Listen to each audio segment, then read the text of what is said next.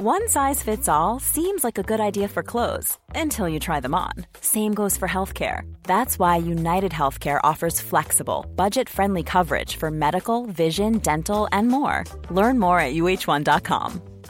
Hey, I'm Ryan Reynolds. At Mint Mobile, we like to do the opposite of what Big Wireless does. They charge you a lot, we charge you a little. So naturally, when they announced they'd be raising their prices due to inflation, we decided to deflate our prices due to not hating you. That's right. We're cutting the price of Mint Unlimited from $30 a month to just $15 a month. Give it a try at mintmobile.com slash switch. $45 upfront for three months plus taxes and fees. Promo for new customers for limited time. Unlimited more than 40 gigabytes per month. Slows. Full terms at mintmobile.com.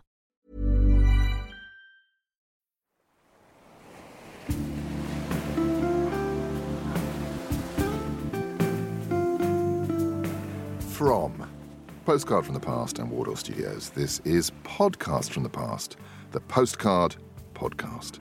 This is the podcast where we measure out our lives in picture postcards and wonder what it is about impossibly blue skies, giant good luck cats, and one eared donkeys that capture our imaginations as we explore the memories and meanings of picture postcards and try to tell just some of those stories. I'm Tom Jackson, and today I'm delighted to say my guests are journalist Emily Dugan and philosopher Julian Baggini. Julian and Emily, hello and welcome. Hello, glad to be here. Hi, thanks for having us. Now, Emily Dugan is a senior reporter at BuzzFeed. Uh, before that, she at The Independent. Uh, she has an interest in human rights and social affairs, recently reporting on the struggles people face when being forced to represent themselves in court. Uh, she's reported on human rights in Britain and abroad, including in Libya, Afghanistan, and the Central African Republic. Her book, Finding Home, follows the lives of 10 immigrants, all facing the challenges of starting their lives in the UK. And Emily comes to us with an OX postmark uh, from Oxfordshire. Uh, Emily, when did you last receive a postcard? Uh, it was uh, a couple of months ago. A good friend of mine, Amy, who has a passion for postcards, likes to send me the, the free ones you get in the cinema, which I don't think anyone picks up anymore, apart from Amy. She definitely does. Uh, and it was the Isle of Dogs, and she'd written on it, "Go and see this," right, scrawled all over the front. In fact, Go and see the Isle of Dogs? yes, That's a film. yes. So Wes Anderson. Of course it is. They used to get a lot of uh, free postcards in every bar you went to, but now eh, not so many. They've dried up. Yeah. And now you tend to get them on the way to the lavatory, I've noticed. You'll scan the QR code, haven't you, now, to go online to get something? It's just, it's, why? Why? Why? Uh, That is a philosopher speaking. Why? well, the philosopher in question is Julian Baggini. Um, uh, he's a philosopher who founded the Philosopher's Magazine and is a prolific author of books that particularly look at where philosophical ideas touch everyday life. Uh, those books include Welcome to Everytown, The Ego Trick, The Edge of Reason, and most recently, How the World Thinks. No less than a global overview of philosophy. And Julian comes to us today bearing a CT postmark from Folkestone in Kent. And Julian, when did you last send a postcard? When I last send a postcard, well, I'm trying to send postcards to my nephew. I only have one nephew. There are three. I've got two siblings, and only one of us has bred. Uh, the others are trying to wipe out the gene. Uh, and but anyway, so he's very sweet. I thought it'd be very nice to sort of send him postcards from places I go. But I've been fairly poor so far. I've only managed to get one or two in. I think uh, I just end up being too busy where I am, which is no excuse. No. I'm a very bad uncle. How old is he? He's four. He was only four the other day. Oh, and you didn't bother. Oh, I sent him a birthday card for that. Yeah, okay. yeah, that's different. You said postcard. Yeah, I, I, and I, I'm not questioning it. Well, before we discover the cars that Julian and Emily have brought along, I'll give you a quick one of mine. This is, of course, in the postcard from the past style, uh, like I do on Twitter, past postcard. Uh, it's an old card, and I've just taken a short bit of the message from it. So it's a card of, uh, as my guests will verify, Corfe Castle in Dorset.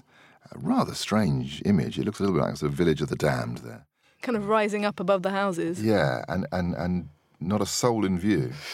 Um, the, the card was sent in 1964. 1964, can you imagine? Um, I don't know what to make of this, really. Dear Margaret, can't think of much to put on this one. Oh, yes. I'm not going to Hong Kong, it's Singapore. so uh, it just makes you question what what was said before. I, I, it's, it's the East. They all look the same there, don't they? Even the countries on the map, I Yeah. think, was the idea. I guess they're being posted somewhere and I just got it wrong. But I think the idea, the way people sit down to write a postcard and they don't think about what they're going to write before they start writing it. They just go, can't, th- oh, oh yes, oh yes, he says in the second line. You know, mind you, that's how I wrote most of my postcards as a kid. So Yeah, I- and, and insight into your the, the workings of the brain on the on the card. But that, you know, thank God they are written that way. That gives them freshness and, and honesty and openness and Much more honest than a text message that's been thought over for hours on end. yeah, and it's spe- spell checked and corrected. And I'll do one more quickly. This is um, uh, a more more modern card. I think this is uh, from the island of postcards, really, the Isle of Wight, where nothing but postcards seems to happen. And this is from 1980, but it looks a world apart from that one. I suppose it's 16 years later.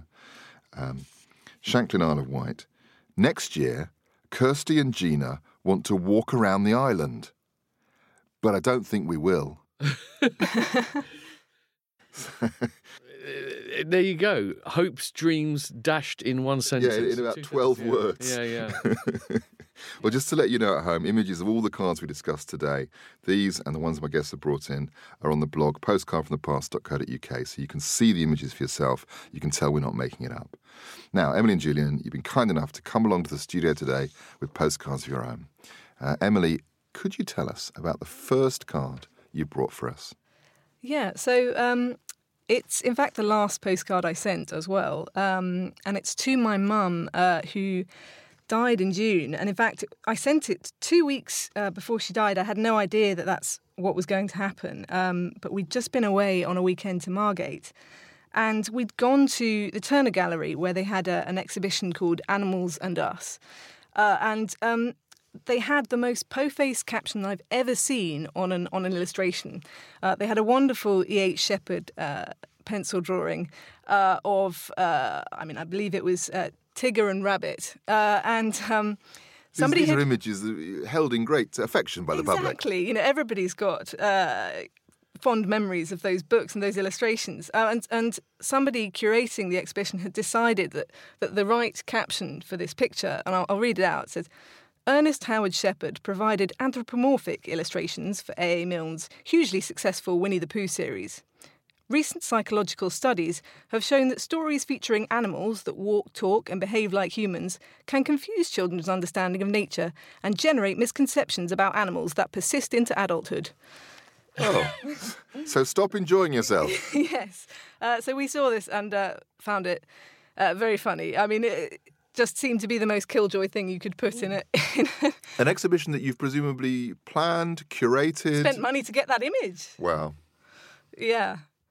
So um, uh, anyway, after this weekend, uh, which which has sort of taken on greater significance because a couple of days after we got back, she was taken into hospital, and in fact, this postcard arrived um, at at her at home um, when she'd already gone into hospital, and I took it in for her. But anyway, it's an image of uh, Winnie the Pooh with a pot of honey on his head. It's one of those uh, early sketches. And um, in the PS on the postcard, I said um, that this E.H. Shepard illustration reveals my long lasting trauma at the anthropomorphization of a dangerous species, the bear. You've taken it on board. well, how, what a strange combination of emotions around that, really, because you're being sort of a bit cheeky about them being officious, I suppose. Yes. But actually, the sweetness of the message was presumably very much appreciated by your mother. Yes, and I haven't read out. I mean, uh, it was a, a long, a long postcard uh, that I. These are probably the ones that you love, actually, where there's, uh, you know, you've, it's spidery writing and there's all kinds of bits that you can edit out and you can just choose the best bits. What do you But- say? But um, no, I. Uh, it was it, it was a charged weekend. We we knew at that stage that she had uh, terminal cancer, but we thought maybe we had years. Um, and there was a very sudden decline two days after we got back, and so I felt very very lucky to have had this very golden weekend with my mum in Margate. Very good. Well, uh, thank you for sharing that with us. It's funny how these cards, cardboard is quite resilient. So other things may vanish uh, from around that time, but the cardboard sits there. Yeah, and, and in fact, postcards were something um, that, you know, I don't know if either of you had this, but whenever I went to a gallery with my mum, she would always, at the end, at the very end, she said, go and buy a postcard. Choose your favourite, the favourite thing you saw and buy a postcard. So, Yeah. Yeah, there's a symbolic significance way beyond what they are, isn't there? Oh, very good. Thank you for sharing that. Julian, what's the first delivery you've got for us? Well, I grew up in Folkestone in Kent, which is a seaside resort. So, of course, you know, we were the kind of place where people used to send postcards from. Yes, Um, but you were there all the time. I was there all the time, and it's now become more arty, Folkestone, uh, thanks mainly to, well, thanks largely to the owner or previous owner of Saga Holidays, who, when he sold the business, decided to shove a lot of money into regeneration of Folkestone. Um, and one such arty thing recently, there these Jo- Jan Williams and Chris Teesdale uh, are collectively the Caravan Gallery. And they go around places in their little caravan and they sell these kind of like, you know, postcards. Now, what I like about this is it's not a kind of parody of a postcard, right? Which you used to see a bit. Some people do that. Yeah, it's not saying, you know, Folkestone is rubbish, it's terrible. It's just a very honest postcard. It says fabulous Folkestone. Obviously, that's a slogan you get on a postcard. It's got four pictures in it, all of which have significance for us. There's, there's a sort of a mangy looking sort of seagull, um, which are pains in the necks. There's a genuine seafood stall, and I can vouch this is a real sign. It says fresh seafood subject to sea conditions and hangovers. That's that's genuine. That sign still stands. There's the Grand Burstin Hotel. I mean, how, do you want to have a look at this hotel? This this is a monstrosity which went up in two stages when I was a kid. It's sort of meant to It be looks like a roughly cruise ship. the shape. It's Yes, meant to that's look just like pulled a- up. Indeed, it's meant to look like a ship. Actually, that picture makes it look more like a ship than it normally does. Uh, it has coach parties, entertainment, you know, eat all you can buffet dinner for like three. And, and if they're listening, of course, we think it's an excellent hotel. Excellent hotel. I I wouldn't. Well, I don't know. I was going to say I wouldn't put my worst enemy in there. That's probably not fair. I mean, lots of people have a very fine time there, but it's an eyesore looking out over the over the harbour. And you wouldn't have seen it in other postcards, really. No, you, well, I don't know. You couldn't miss it. It'd have to be in all the postcards. Let's use pictures where, you know, before it was built. And then below that, this is the favourite one. It's currently a cafe called Pelosi's, right? Which um before that was Morelli's. And I had one of my early jobs there as a kid. Oh, did you? Yeah, working there, serving up really terrible coffee. I mean, I've got Italian heritage. My father's Italian. And, you know, a lot of these Italians came over here and they didn't sell, they perhaps started off selling lovely, delicious Italian food, but they soon learned that it wasn't appreciated and they basically could get away with murder. So in Morelli's, they had, you know, uh, well, the Gaggia, the, uh, the proper coffee machine, Yes, where we're now used to getting our very nice espressos Absolutely. What they ended up doing was they just made big batches of this coffee, shoved it in a metal jug, and as people came up to have a coffee, they would use the steamer to reheat it. That's like a comedy sketch. I know, and it would be like bitter as hell, horrible. I don't it's still a popular place for some. David next door has fainted as a, as a coffee Yeah. snob. yeah, well, I'm a co- yeah. As, as I, it was it was awful. It was run by well, actually, my previous job was like a, a burger thing run by the same family. It was called Big M Burgers. See what they were trying to do there? Big, M. and Yeah, very yeah, good. yeah. Very did, clever. Did the lawyers get onto them? Um, I, they didn't seem to in the end. What they did there was again, they they had the proper setup, but within about a few months, what they decided to do was they made the burgers, put them in the bun, everything like that, wrapped them up, and when you wanted one, bang it in the microwave.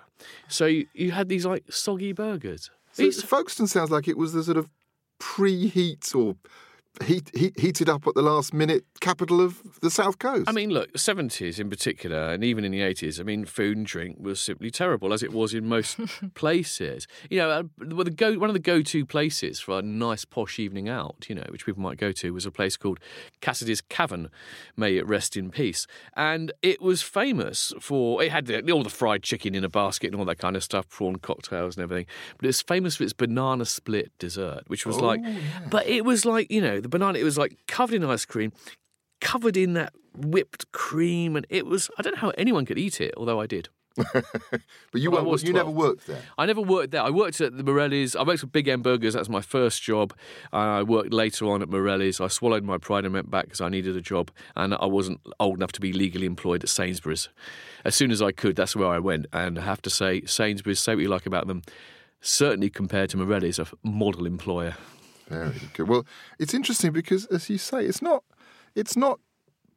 It's a slight parody of a postcard. Hmm. You don't. You know, no one. It's a multi-view like you see on Hmm. conventional postcards, but you see honesty and reality there rather than uh, just a spoof. Yeah, indeed. It's, I don't think it's an un, sort of unfair representation. And in fact, the, the seafood sign, I mean, that's a good, generally good humoured joke. I mean, this is a guy, you know, the seafood stall does that. You know, that's that, that sign is real. So yeah, it's kind of honesty rather than rather than spoof. And you know, you could now have arty folks and everything, and sort of show you the pictures of all the artist studios, etc. But that would only be one side of the town. Frankly. But if this is an art project that's aiming to help Folkestone, is that working? Oh, I mean, this is th- these particular people are part of it. The art project as a whole. Oh, it absolutely is. Yeah, they are, and they've been very smart with it. I've been following it since the beginning because although I haven't lived in Folkestone since when I went to university, I've always had family there, so I've been back.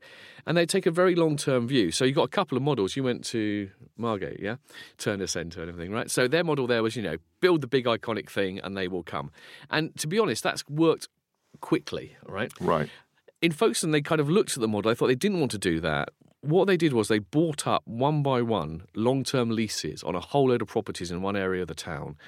And they were renting them out, affordable rent, studio live space to artists. So it would be sustainable. So when Right. all these trendy London types go in there and start raising prices, the artists can still hang on.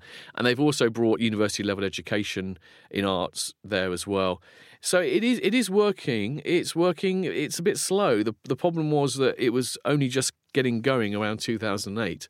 And because the guy running it is a sensible sort of businessman, he, he's trying to do things in partnership and everything. So some of the key developments got stuck in the austerity mud. Oh, right. So, but this so this card that perhaps looks slightly um, less than flattering actually is a symbol of something which is which is far more positive for the town.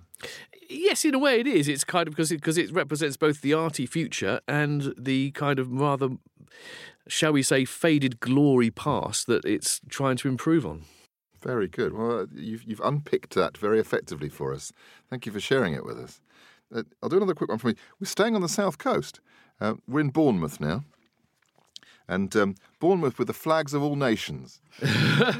I think, is, does Bournemouth have a lot of language schools? I think it might actually. Uh, we, all, I mean, all of those south coast towns do. We had loads in Folkestone. The young kids would come over, have a nice time, and at least half a dozen would get beaten up on the beach. It was uh, sorry, it was terrible. It that was, like week really three, I think, was it? Yeah. Well, it's probably what they're aiming at here. I think there's this notion of, I mean, the flags are a little bit, the colours are all wrong, but anyway. Um, this is from 1983 in Bournemouth. Um, now, let me remind myself what the message. Ah, yes. Um, so, uh, Reg is staying in Bournemouth, um, and he's writing back to someone in uh, southeast London, actually. And he gives us, he says a few things, but there was one sentence that, that just, for me, um, felt like the beginning of a novel or something. They have a mynah bird by the reception desk. You know, mynah bird, these birds that spoke. And I remember you were always seeing them on television and was always hearing about mynah birds. You don't hear about mynah birds anymore. Maybe they all died in 1984. But um, anyway, old Reg was impressed by the mynah bird on reception. I, I bet it had some rude things it said as well. I went to Bournemouth as a kid because my dad had a job uh, running a hotel restaurant uh, down there, and we went and stayed once in a nearby B and B, where every morning the B and B owner, because you always had breakfast, everyone had breakfast at the same time, right? None of this flexibility. Um, he used to put on a Viva España and could lead a little sing along. Oh my goodness. It was it was tremendous when was you were this in a- five. an Italian run hotel in Bournemouth? Um, I don't know. I don't think this guy was Italian. Um, no, no, it wasn't where my. It, we weren't staying where my dad was working at that point. Ah. Yeah, yeah, yeah. But, the- the, but the, Span- the Spanish sound was just because that was a spirit of holidays. Yeah, Viva España. Exactly. Everyone's on holiday having a good time, so you want to sing uh, that song. You know? At breakfast time. At breakfast time. That is early Bit in of the a day, isn't it? yeah. Yeah. How'd you like your eggs? Noisy. If you're looking for plump lips that last, you need to know about Juvederm lip fillers. With Juvederm Volbella XC and Juvederm Ultra XC, your lip look, whether it's subtle or bold, can last up to one full year with optimal treatment and no additional maintenance. Find a licensed specialist and see if it's right for you at juvederm.com today. That's J U V E D E R M.com. Add fullness to lips in adults over 21 with Juvederm Volbella XC or Juvederm Ultra XC. Do not use if you have severe allergies or a history of severe allergic reactions, or if you're allergic to lidocaine or the proteins used in Juvederm. Tell your doctor if you have a history of scarring or taking medicines that decrease the body's immune response or that can prolong bleeding. Common side effects include injection site redness, swelling, pain, tenderness, firmness, lumps, bumps, bruising, discoloration, or itching. As with all fillers, there's a rare risk of unintentional injection into a blood vessel, which can cause vision abnormalities, blindness, stroke, temporary scabs, or scarring. For full important safety information, visit juvederm.com. Ready to pop the question? The jewelers at BlueNile.com have got sparkle down to a science with beautiful lab grown diamonds worthy of your most brilliant moments. Their lab grown diamonds are independently graded and guaranteed identical to natural diamonds, and they're ready to ship to your door. Go to BlueNile.com and use promo code LISTEN to get $50 off your purchase of $500 or more. That's code LISTEN at BlueNile.com for $50 off. BlueNile.com code LISTEN. I'm Sandra, and I'm just the professional your small business was looking for. But you didn't hire me because you didn't use LinkedIn jobs. LinkedIn has professionals you can't find anywhere else, including those who aren't actively looking for a new job but might be open to the perfect role, like me. In a given month, over 70% of LinkedIn users don't visit other leading job sites. So if you're not looking on LinkedIn, you'll miss out on great candidates like Sandra. Start hiring professionals like a professional. Post your free job on linkedin.com/people today. You're listening to Podcasts from the Past, the Postcard Podcast. My guests today are philosopher Julian Baggini and journalist Emily Dugan. Emily, what's the second card you got for us? So it's a um, it's a fairly classic Land's End postcard. It's the old sign um, on the cliff, um, and I bought it in 2011. And it's a bit of a cheat because I bought it and never sent it. Um, That's, that's legitimate. but uh, I was there um, for the Independent on Sunday at the time. Um, Writing a, writing an article about why people had stopped hitchhiking, so I decided I was going to hitchhike from Land's End to John O'Groats um, to kind of investigate this. Uh, and and the foreign editor at the time was very very very worried about this. I think I mean he'd sent all his correspondence off to various kind of hellholes and decided that me thumbing a lift from Land's End was was the most dangerous proposition we'd had in a while. Which is telling about the state of hitchhiking, isn't it? Well, exactly, and that's the sort of social reputation it has. Um, but actually, I had the most incredible. Well, I mean, it really only took a day and a bit. Um, I got to. Perth. I was I left at about just before nine in the morning, and I was in Perth by the evening. Um, so yeah, it was it was a really remarkable experience, and actually, uh, it showed me that. We all should be hitchhiking more. I think it's probably not a popular opinion, but Have you hitchhiked since? yes, Yeah. Do you still do it around the UK? Um, I've done it a little bit since. I mean, I have to say, I've since uh, I've had a, a child, so hitchhiking with a with a baby slash toddler is probably less appealing. Um, but and how did the story turn out? well, What, was your sort of uh, what, what was your conclusion? Uh, It's kind of a variety of factors, but I think a lot of it has to do with how private our cars have become, um, and so and technology as well. But um, you know, we we can have music in our car. We can we can be having phone conversations, uh, which you might not want people to listen to. Uh, you've got sat nav, so you don't even need anyone to help with the map reading, um, and so people are less bored. That's I think that's part of it. Um, So people were picking up hi- hitches for the company. Yeah, I think so. And And, I. I think actually that's why a lot of people picked me up. It was people who were often going on longer journeys. Often they, they were just bored and, and wanted a chat. I think, uh, and and that was that was lovely.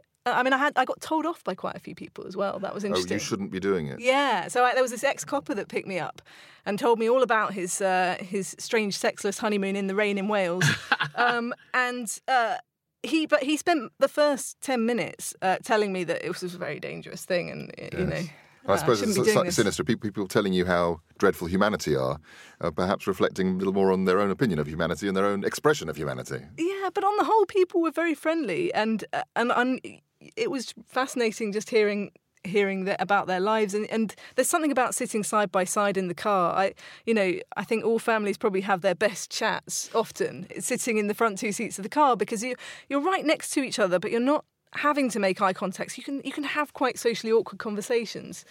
And uh, yeah it, It feels like a good excuse for a sort of state of the nation piece as well. Well, exactly, What were your conclusions along those lines? Well, I think just people, a lack of trust, a sort of a real, you know. So, so, so the reasons I think partly it wasn't happening. I think there were sort of two big ones. One was that people didn't want to pick up; they didn't want to share their car with people. Um, but the other is that people became reluctant to do it. They felt very, very frightened of, of what might happen to them, and that didn't seem to be backed up by much evidence. If anything, the mobile phone should have made it safer. We've got a tracking device in our pocket. We can Google a taxi, you know, pull up at the lights and jump out the car if you don't feel safe. Is, uh, do you think part of it could be a, a suspicion of the poor, actually, in the sense that, you know, when hitching was quite normal, you know, not everyone had a car. We knew not everyone had a car. But we also kind of knew that, you know, travel was expensive, that, you know, uh, people didn't necessarily have a lot of money to spend on train fares and stuff. So it was a kind of a social solidarity and, like, you know, helping someone out who needed a trip was just a nice thing to do. Whereas now you see someone by the side of the road, you're thinking, well, what's wrong with them? You know, they haven't got a car. Okay, fair enough, but surely they can afford a, a bus or a train ticket.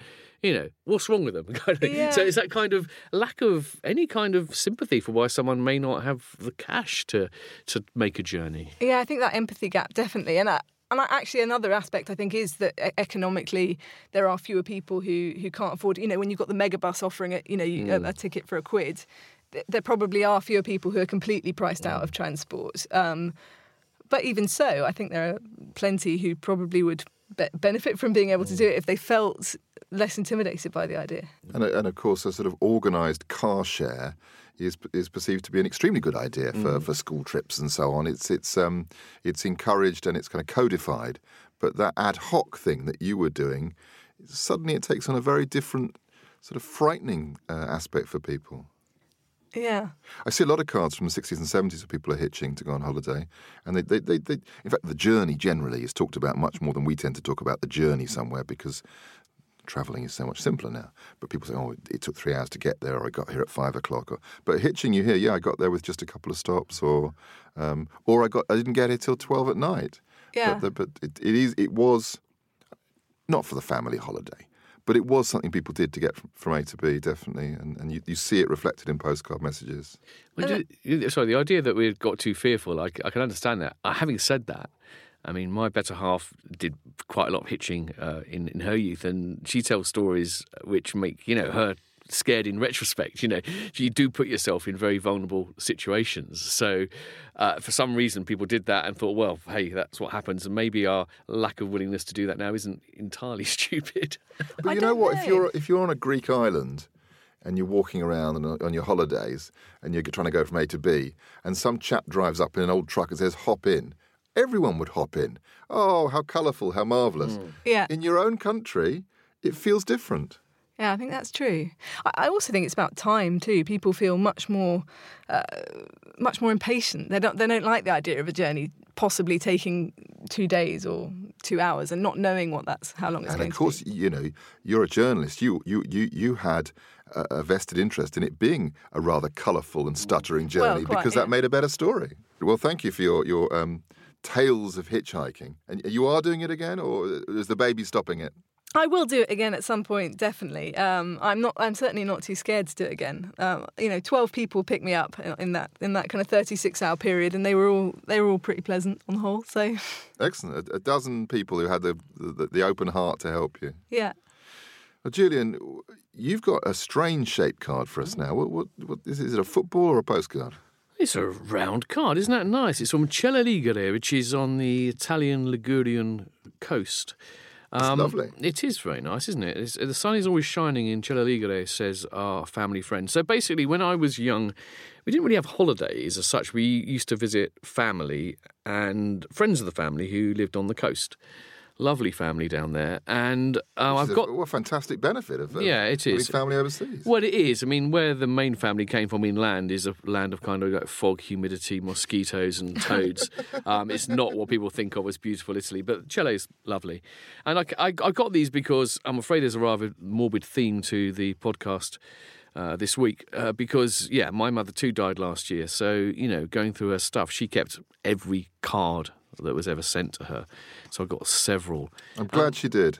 Yes, I mean this one, um, Chilla Liga, is it's, it's quite serious. I've got this terrible childish handwriting, which um, So of how old course are you I still have. I can't. Unfortunately, the franking has sort of gone, but I must have been in my either early t- 11, 12, 13, something like that. Old enough to write it for yourself, but Oh God! yeah, childish yeah, way. Yeah, indeed, in a very childish way. Um, it's quite funny though. I was reading this. The journey was very pleasant, and we did stop for the night outside a garage from two thirty till six. Right. Well, this is because uh, when we were very little, we often used to take the train over to Italy. It was just fantastic. You got the ferry over to Calais, got on the train, and all the way through. You woke up in the morning going through Switzerland and the lakes. It was, it was really nice. Um, being a bit older, um, my dad was often working coming between the two so he drove and he used to drive without stopping sometimes so we would have driven from like you know folkestone and he would have got as far as somewhere and had needed a little nap so we we stopped outside a carriage and slept for uh, looks like three and a half hours is that two thirty in the morning? Um, yeah, two thirty in the morning. Yeah, yeah. Just to know that was our overnight stop. It wasn't a hotel or anything. It was just you know in the back of the car, getting a bit of of shut eye. Um, there you go. It's a very dull. I mean, we only just arrived. We, there's a, the inevitable weather report. Good, I mean, those are the rules, aren't they? The Absolutely. first thing in the postcard is state a weather report. Yes. Um, updating a little bit what food you've been having. And what, know. what's the food? ice cream. Um, tea isn't bad. We had egg and chips for our tea, which was a highlight. There, There we you go. Egg and chips, the finest Italian fare. Exactly. So, I mean, I mean, it's quite you know looking at these postcards, and I've I've got others from the era as well. I was always trying to be a bit of a a wag. This is one from later life from the Sagrada Familia in Barcelona, and of course they translate it on the back as the, the Holly family. The Holly family. Oh, I think I yeah, met yeah. them. Yeah, exactly. And I've, I've got a little, I was saying Buddy's the one in the middle. Uh, obviously, boom, boom, boom. But I don't know. I mean, what's quite fascinating about these is I'm, I'm interested in personal identity as a philosophical theme. What is it makes us the same people over time? And you look back at these. On the one hand, there's a very direct connection with the person you were. On the other hand, it's a completely different world. We're, we're transformed, you know. And if I think you know, you think about you know the relationship with your parents and everything as well, and how that changes it's it's you know there's there's a way of relating to her which you know over the years changed you know and this is sort of a record of something very much simpler as a child. You know it's that the simple things your mother etc etc so uh, that that makes them quite poignant really i think. And do you think the cards, because postcards are a rather old-fashioned form, is is the sort of relationship lagging in the cards behind the reality? If you see what I mean, is, are you still stuck slightly in the childish position in them because it's a form, a formal thing that you learnt to do as a child? Yeah, may, maybe. I think also there's this thing with you tend to kind of get stuck in certain roles with family. So although you may grow and mature as a person, you get together with your siblings or your parents, and you're basically like you were 12. So yeah, so the last We all one- recognise that. So the last one I sent was when I did a, a, a site. I was traveling. I had a package holiday for something I was writing in Spain at Cala d'Or, and um, I sent this to my mum. So she was much older. She was remarried, and I'd, I'd, I'd, I'd got less wordy as I got older. And I'd sometimes just send jokes. So obviously. As a young kid, when I discovered that lovely line, you know, the weather's here, wish you were lovely, I sent a postcard of that one. And this one from Mallorca just says, like a Sara Lee raspberry pavlova, it looks nice, doesn't it? Wow. Um, because if That's you've a- ever eaten a Sara Lee raspberry pavlova, you know. Um, I, I have reason I to believe they're very delicious, actually. and yeah, I'm sorry. a well, premium product. you, you, I, we met briefly before, Julian. You told me a story about postcards in Italy um, that you'd had as a kid with streetlights. yeah, what, I wish what I was could the story? I, couldn't find it. Um, I don't know if I still have it. Well, what was extraordinary was that it was a time everywhere had postcards, right? Even if they didn't merit it. Now, my father for a while was living in a place called Vidigulfo, which, um, if you say that to anyone who knows the area, it's one of those places that makes people kind of like guffaw at the very word. It's like a satellite town of Milan, and it really is, you know, almost like swamp country. I mean, I remember coming back at night once, and you know, the the the, the, the road is full of these toads uh, crossing and Wow. everything. It's it's horrible place. I'm sorry, it's horrible. you know, it's just got a lot of new builds. It's humid. There's nothing to do there. I don't know why he ever took the flat there, but he did. And in the local shop, they had postcards of Vidigulfo.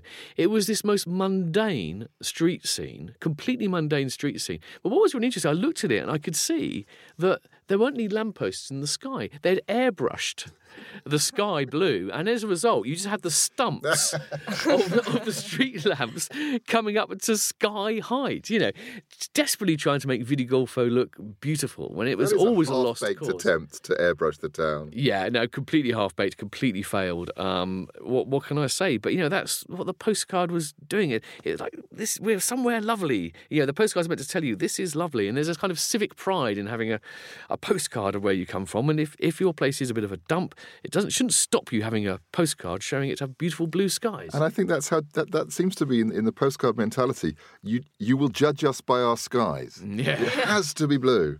I mean that, that- we go back to the the the, the, the Corfe Castle. That's hand painted. Those clouds are not real. These I think just enhanced probably electronically. yeah. And I think these are painted in straight blue skies. I'm sure it's not always like that in Shanklin. Yeah, I'm sure if you go to a lot of old postcards, you will see the the airbrushing can be quite crude at times. yeah. Absolutely. Oh, well, that's very interesting.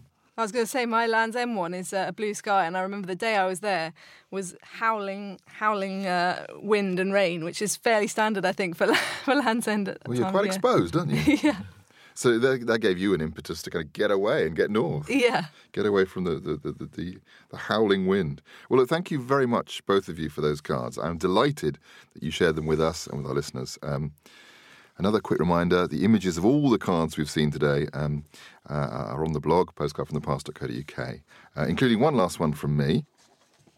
It's been customary to end the programme with one of these. I don't know if you've seen one of these before. Oh wow. Oh, right. Oh, I see. It's a flexi disc. It's a record. You can play it.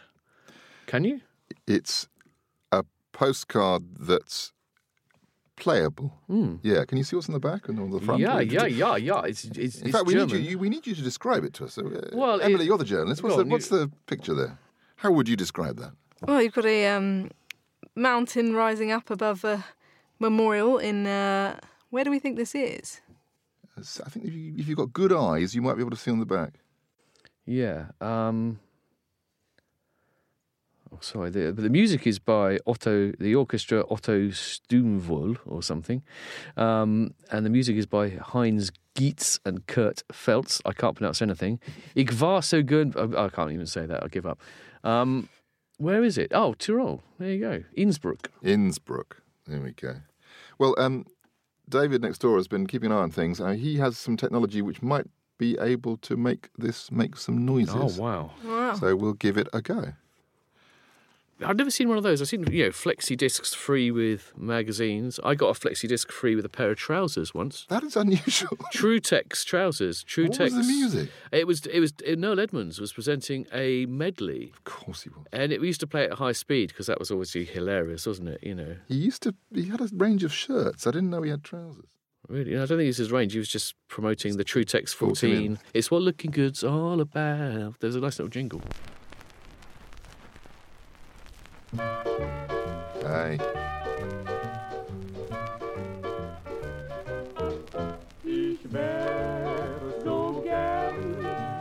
Now, if they'd played this at breakfast, this would have been this would have been a lot nicer to listen to than Y Viva España. You couldn't join in though, could you? No, you wouldn't know the tune. I, I still think music at breakfast is, is a bit much.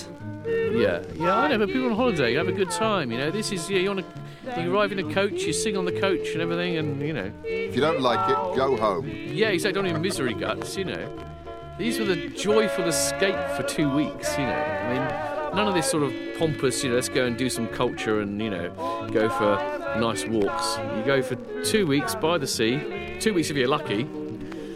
Fish and chips, sit on the beach, ice cream, and a good sing song. Well, as the Tyrolean scene continues to rotate at 78 RPM, that's it for this time on Podcast from the Past. I'd very much like to thank my first class guests for sharing the postcards from their pasts Emily Dugan and Julian Baggini. Thank you both. Thanks, Tom. Thanks. And thank you for listening. Bye for now.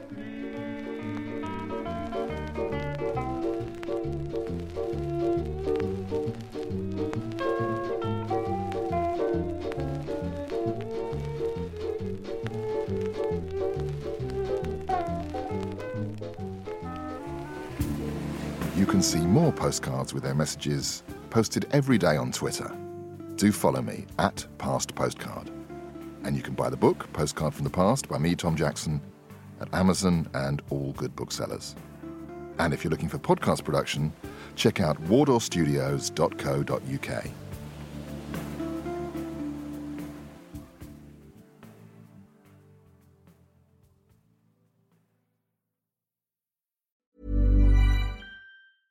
Hey, it's Paige DeSorbo from Giggly Squad. High quality fashion without the price tag. Say hello to Quince. I'm snagging high-end essentials like cozy cashmere sweaters, sleek leather jackets, fine jewelry, and so much more. With Quince being 50 to 80% less than similar brands. And they partner with factories that prioritize safe, ethical, and responsible manufacturing. I love that. Luxury quality within reach. Go to quince.com slash style to get free shipping and 365 day returns on your next order. Quince.com slash style.